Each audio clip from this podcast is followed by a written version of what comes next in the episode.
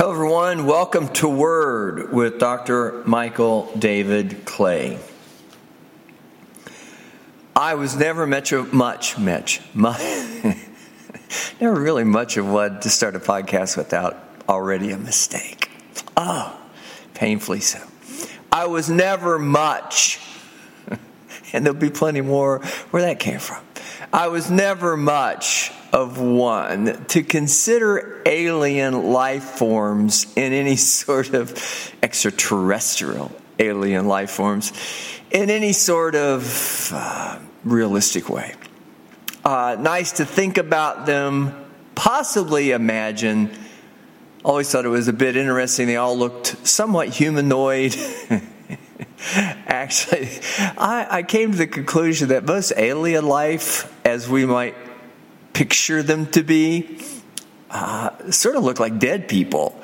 Uh, would you exhume a body and take a look at it, or you go to one of the Egyptian uh, tombs and uh, bring the mummy out and you take the grave cloths off, and what do you see? Maybe something that resembles, obviously, so a human form, but it is like ugly kind of semblance. Uh, aliens sort of look like dead people that have been mummified, or those individuals that in the Catholic Church, the relics of the saints, their body parts are under glass somewhere, and or maybe even take that a little bit further, no further sort of relationship or connection to religion intentioned, but it's sort of like those that were in the bottles when you were in science class, those being animals, whatever, whatever, whatever that was preserved in formaldehyde that you had to cut open in your ninth grade biology class. Nevertheless, I suppose we've come to a point in time, at least we're being told there is indeed alien life forms, and we're still left with trying to figure out what they look like. But my point is this, and I think the article will back it up, and possibly by the end of the podcast, we'll work our way back around to it, is that whatever it is, we have no idea what they look like, but that is where we start with most relationships. Difference. Something different. Uh, exploration, discovery, and then determining commonality. Psychology today, and that's a lot of psychology stuff September, October of 2023, there's actually a section personality eccentrics corner. If they're listening out there, they'll hear from they'll hear from here. Linguist Sheri Wells Jensen wants to ensure that when aliens arrive, we're ready to talk by Devon Frye. In science fiction, the question of how humans are able to communicate with creatures from different planets is often glossed over or magicked away. The TARDIS translates for the Doctor and his companions. The Babel fish facilitates conversations as Arthur Dent hitchhikes across the galaxy. Yet, if aliens did make contact with us, how would we make ourselves understood by them and vice versa? Linguist Sheri Wells Jensen, who investigates extraterrestrial languages at Bowling Green State University, spoke to Psychology Today about the promise and perils of alien communication and how we might prepare the human race in all its iterations for a future life in space. You've been pondering space your whole life. Why? A typical answer is often I went out into the darkness and saw the stars, and I yearned for them. That is kind of my narrative, but the part I resist is that the visual experience of seeing the stars is what creates wonder. Wonder comes from inside, For me, it was just the stillness and a sense that we are small. And the idea that we could not only, or we could go not only outside our homes and communities, but our actual planet. What kind of an amazing thing is that? It's all out there, right there. And there are no limits that we know of. So, why did you pursue linguistics and not astronomy? Math, astronomy, and physics were always my goal. The reason I didn't pursue them was 100% sociological. I was born blind, and the idea that I would go into the hard sciences. Well, nobody really thought that would happen. I wasn't forbidden, but I was smart enough to read the room when they said, I guess we could try to braille that geometry book for you if you really want us to. The message was, You're kind of a pain. I ended up in the Peace Corps, where lost souls often go, and I fell in love with the genius of our language teachers. Their grammatical insights unlocked the whole world of communication. How can we study alien languages if we've never encountered one? It's actually not that complicated precisely because we don't know anything yet. We're just flailing around, but we're laying down intellectual depth on the topic. One of the things we study is the variety of languages on earth. It gives us a jumping off place for when we do encounter when we do encounter an alien language. Is this like Italian, like Navajo, like Hawaiian, we can start with ideas about human, human languages and then branch out. But we have to be science fiction writers to some extent and just think about the possibilities. Will the aliens have vision? Will they walk upright? Those traits are useful, but they're not necessary. And thinking through the possibilities and how they might influence communication can make it so that when we do make first contact, we're not completely overwhelmed. What are likely to be the biggest challenges of communicating with aliens? You and I share a lot of cultural context and speak the same language, but it's still awfully easy for us to misunderstand one another. If we speak different earth languages, the likelihood of confusion multiplies. And then, if we're talking about aliens who may not even share our body shape, let alone any sort of cultural touchstone, the potential for miscommunication is wild.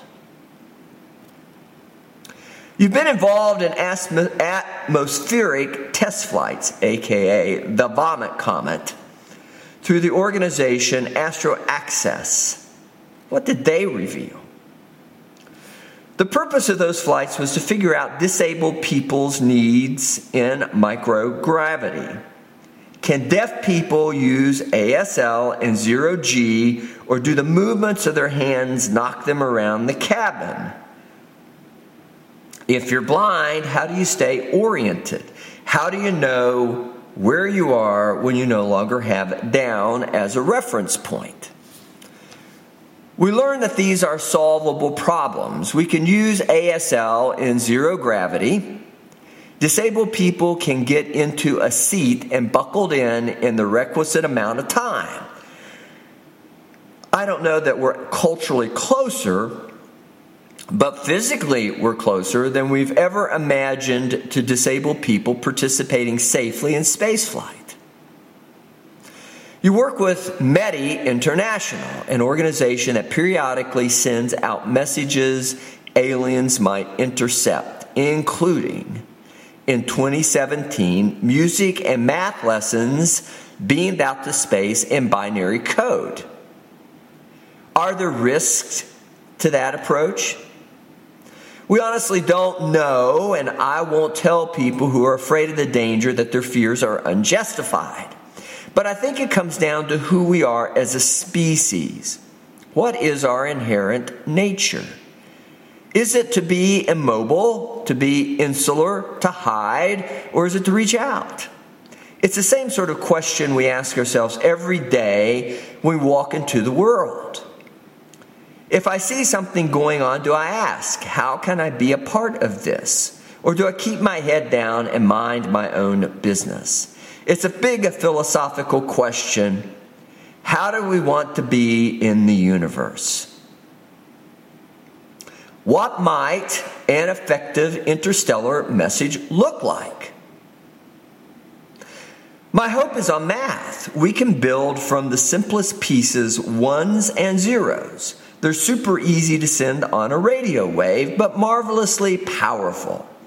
We could send a whole basket of equations and build them up step by step, inference by inference, until we are saying quite complex things. Couldn't aliens be listening to us already? That's the reality. We, spent, we send pulses into space all the dang time. The equivalent of shouting gibberish. Wouldn't it be better if we said something intentional? Wouldn't it be better if we just said hi? Again, Psychology Today, September, October 2023 in the section Personality Eccentrics Corner. If they're listening out there, they'll hear from here. Linguist Sheri Wells Jensen wants to ensure that when aliens arrive, ready to talk, we are ready to talk by Devon Frye. Now, if we're dead, if aliens truly are like mummies or look like mummies. I'm not sure that there's much use in any of this. But since we're not, and to just kind of make a segue of sorts, winding back around, rounding back to the initial premise. Uh, everything that begins in context of relationship because of the relationship, for the sake of relationship, because it is a relationship, must hold some difference. And what is the difference? It's probably as unique to the material construct. as creativity seems to suggest, it could be. For anything and anyone, anywhere, even in intro species sort of context, intra species sort of context, intro species, intra. Within the species and within the context of relationship in the species there's unique differences. Enough so that we have communication breakdown. Enough so that we have problems talking to one another. Enough so that it seems to be right at this particular moment, possibly always has been, will likely never be any greater than in the moment we're in right now, to be such the obstacle to working together. So, what is a relationship if you can't work together? Eh, you might as well be dead. You can do it possibly in and of yourself, but then in that relationship sort of terms, it's still a relationship, but you can't get nearly as much done. And you're really not going to learn much different. You're not going to really celebrate all these high concept sort of notions that we seem to in the present moment we're in, be very, very passionate over and for diversity. But for diversity to really occur, you don't have to really talk or even get along. But for us to appreciate diversity, we have to talk and get along. We have to communicate. And for the sake of just survival of the species, it is an adaptive evolutionarily adaptive advantage to communicate. I suppose if you extend that to extraterrestrials and we all share one world, a common universe, though quite likely in similar measure, even similar ratio, equally diverse, it would have to be your want and desire to communicate, to have a relationship that then would make it possible to have a relationship and coexist in such diversity. It's a basic premise, whether you're looking introspectively within yourself or the species you have to get along with yourself. And since most of us have at least two parts that communicate, seemingly so, for the sake of relationship, maybe speaks to just the basic foundational premise that everything is predicate upon relationship, should with integrity then extend itself to intra-species communications and then interspecies communications, presuming aliens are not offended by the label of species. And then there's all of those otherwise things that seem to continue to trip us up today, even within our own selves and our own species, about he's, she's, it's, they's, them's, ups, downs, rights, lefts. But you have to have some definition. I get it that numbers, math, as the article sort of captured, uh, and it was an interview format. I don't know if I did it justice. I don't know if you could by reading it over. you only listening, I'm reading it, but through the podcast. But without your visual, and this individual they were interviewing was indeed blind, it's a little more difficult to possibly see all the nuances of those definitions and all four f- full form sensation, all five sensory input at once. But the question becomes one of you have to have, or at least the acknowledgement that leads to the most pertinent of questions, it seems. You have to have definitions Hopefully, extraterrestrials won't be offended by our linguistic attempts to define things and whether or not there is some common dimension to math, ones, binary, ones and zeros. I don't know, possibly music. do do do do do ET sorts of things, or is that just again already culturally been so prejudiced as ET was so seen by so many universally sort of experienced and in, in that way close encounters of the really the E do do do do do of the third kind. All of that is a bias, is what I'm trying to capture already we're prejudiced. The idea though is is that we have to want to communicate. But the same thing goes with psychology. You can come in and seek psychological counseling and assistance and introspection and looking at yourself and understanding yourself better and using that relationship dynamic and principle that seems to be innately inherent in all, at least humans, which we are pro social creatures, but even that has a label. But I believe if I use that word, most people are not going to be offended we want to get along. And as the article also points out, we're naturally curious. We want to learn of others, but maybe that isn't necessarily for the sake of just learning and knowledge. Maybe that is for the implicit sake of relationship, since we are pro social creatures. And with that, we would hope that whatever we encounter, ET or third, first encounters, third encounters, of close encounters, that's what it is, of the extraterrestrial kind, we're going to find ourselves, hopefully, wanting to discover, to find out, to, with that, then use whatever then must be overcome for the sake of relationship to make us better persons, to make us more adaptive, to help us to help others as we help ourselves, to help ourselves as we help others. Close encounters is a third kind. I don't know. The idea, though, is that's basic to psychological counseling, whether it's just you talking to yourself, you talking to me, or with the hope of some pro social orientation for the sake of adaptability, communicating with others.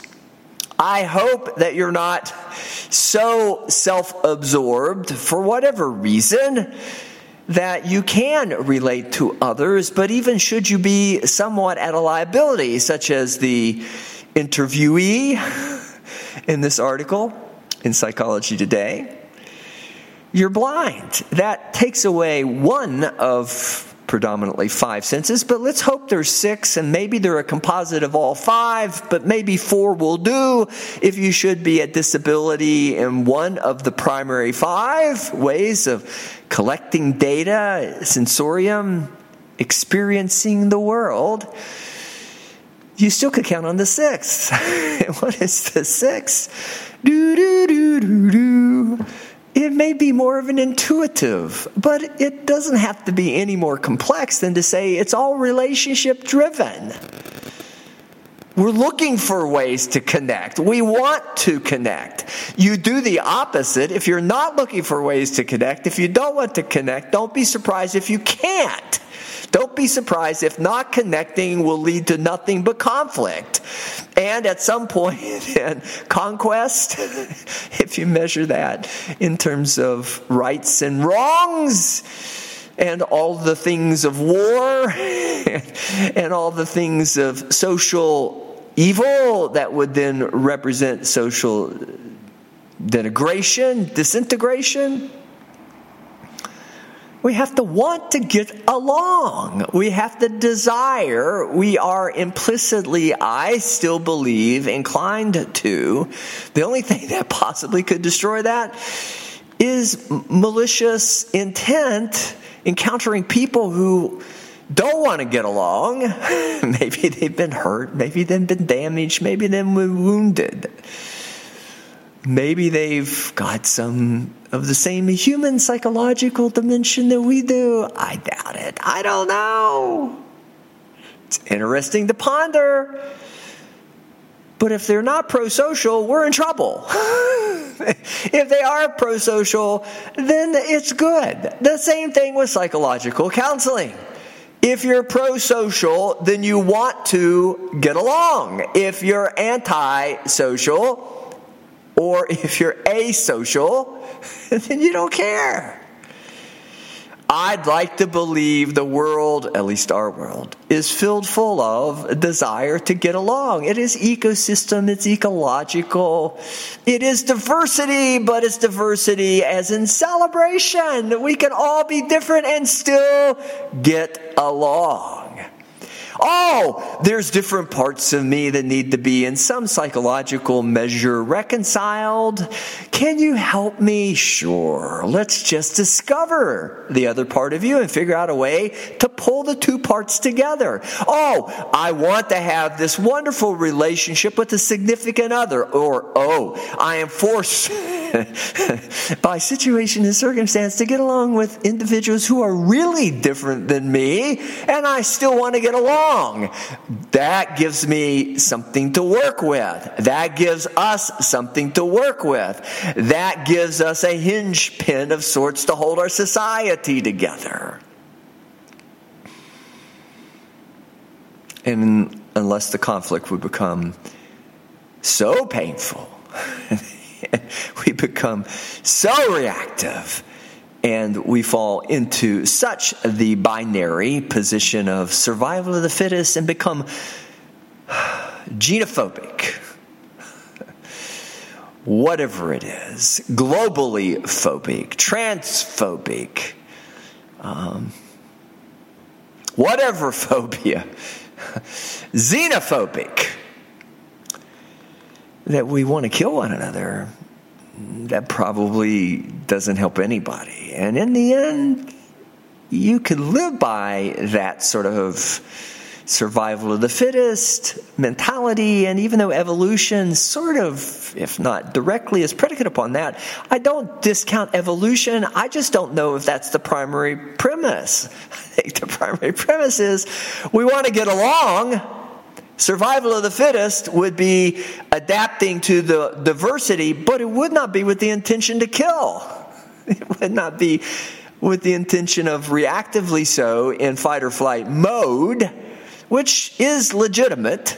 survival mode, reactive thinking, we go around seeing everything eventually as an enemy, not only through some awareness of potential threat and danger, hypervigilance, things can kill you, but there's far worse fates than death.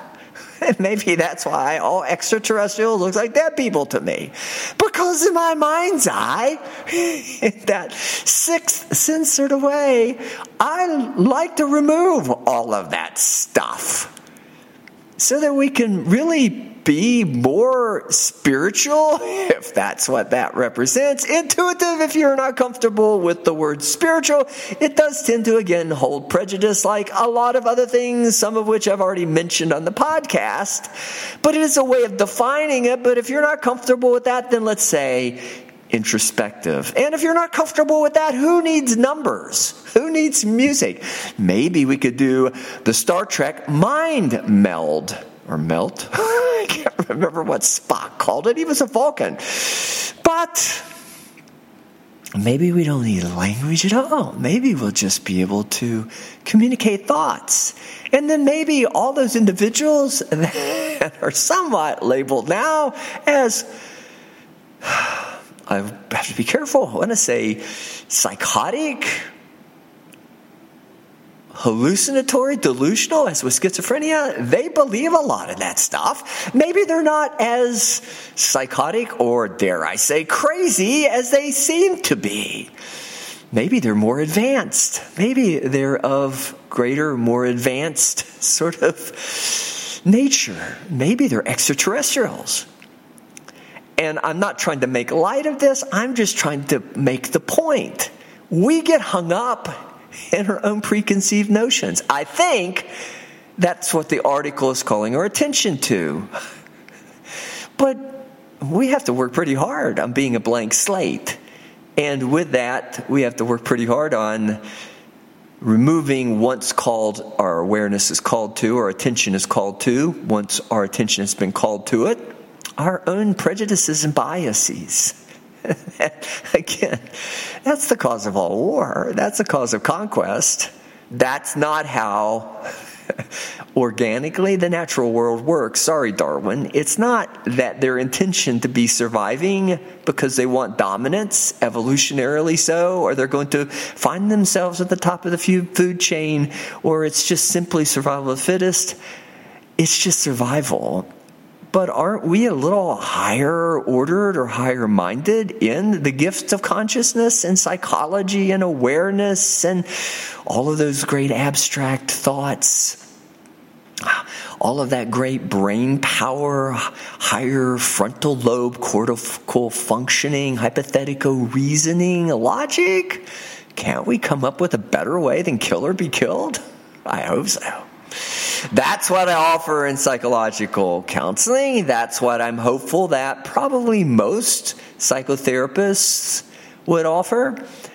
It's pro social, it's work together, it's be the best person you can be, it's figuring out a way to do this without harm it's not me telling you what you should be or you telling anybody else what they should be. It's finding some common ground and allowing ourselves to be who we are and believing that there is a higher ecological order if we allow it to more organically, intuitively, spiritually sort of manifest itself. At this particular point, we're left with mere words to translate concepts, conceptualizations, but hopefully one day we will need music, do do do do do, numbers. used to be computers made sounds. I guess they don't need to anymore. As things are being counted off, we don't need to codify our codes. Maybe we'll just bleed into one. The semblance of totalitarianism at its best, Marxism at its best. but you've got to get past all of the prejudices, and good luck with that. Science is our best hope. Objectivity, highest order research oriented, model oriented thinking, that level of intellectual pursuit is probably the cleanest read we're going to get. That's what we're sworn to. You come see somebody like me, but so are all scientists. And even though this article speaks to things that seem maybe at least initially was to me a bit radical and unrealistic, and I can't help but sometimes continue, as you can tell, to poke some fun at that because of all of the different ways we've looked at it over all of the years, the generations, at least the my generation, the years that I've lived. It's a little humorous, and I don't think it's bad to be able to laugh at me or laugh at my generation. But I'm hoping that a day will come when we begin to realize you've got to see it with as much clarity as humanly possible. Science is the only way to really get to the true intuitive or spiritual aspect. But when you go there, you expect you're going to have to admit you've been a bit foolish and you've been a bit wrong. And if you can laugh at it, at least there's a sense of some benevolence, not humiliation laughing at it, but oh, oh, I can't believe I thought that way. But now, as then through dark glass, wavy glass, I couldn't see really well. But now, face to face, I see it for what it really is. But I'm not looking necessarily so much at it from such the vantage point of the difference. It's just, I can see it within me, which makes it easier than to follow the trail as it moves from within me to outside of me and then see it in you. I hope that for the sake of ecosystems, ecology, again, everything rightly being sort of tied together, that something holds us together and that it's not about kill or be killed. It's not Darwinian, at least at premise. It really is about serving highest order master. But what is that? Master slave, that's computer jargon, ones and zeros. Hopefully, it's about a master program. And that's all I'm speaking to. That really is about us getting along and not only with ourselves but other people and not harming ourselves or others. Suicide and homicide we don't allow to happen. We need to put it into it. Not only in my office not only in my sphere or realm of influence whether it's in my office or through the podcast we need to put a stop to it. It's not good. It's evil best word that I could come up with. I apologize if it's offensive. But I hope the podcast in general isn't so offensive that you don't come back. And I also hope that if I do offend you, you'll see past it that I am just a mere human and left to my own paradigms. But I am certainly open to altering them and hearing different ways and listening to and discovering in diversity different ways of putting this all together, just reach out to me. And should I be able to help you from my little corner of the world, whether it is virtually so, which is not bound by the world, or geographically so, which is a little bit more binding. You have to be able to get to me and endure whatever you go through physically to sit in my office and to experience it in real time. Uh, I hope you reach out. I hope you come back to the podcast, but I hope you reach out. You can contact me at 304 523 Word 9673 drmdclay at thewordhouse.com at Wordhouse on Facebook as well as YouTube. And you can certainly find us at thewordhouse.com on the World Wide Web. But once again, should you not want to do any of those more complex or difficult things and you just want an easy route, all you have to do is listen to the podcast and to find us through whatever platform you found us today. But until we get a chance to meet again and further such lively conversations, our relationship, I want to wish you the best of not only wellness and health in general, but also mind health. And uh, look forward to our talking again. Thanks.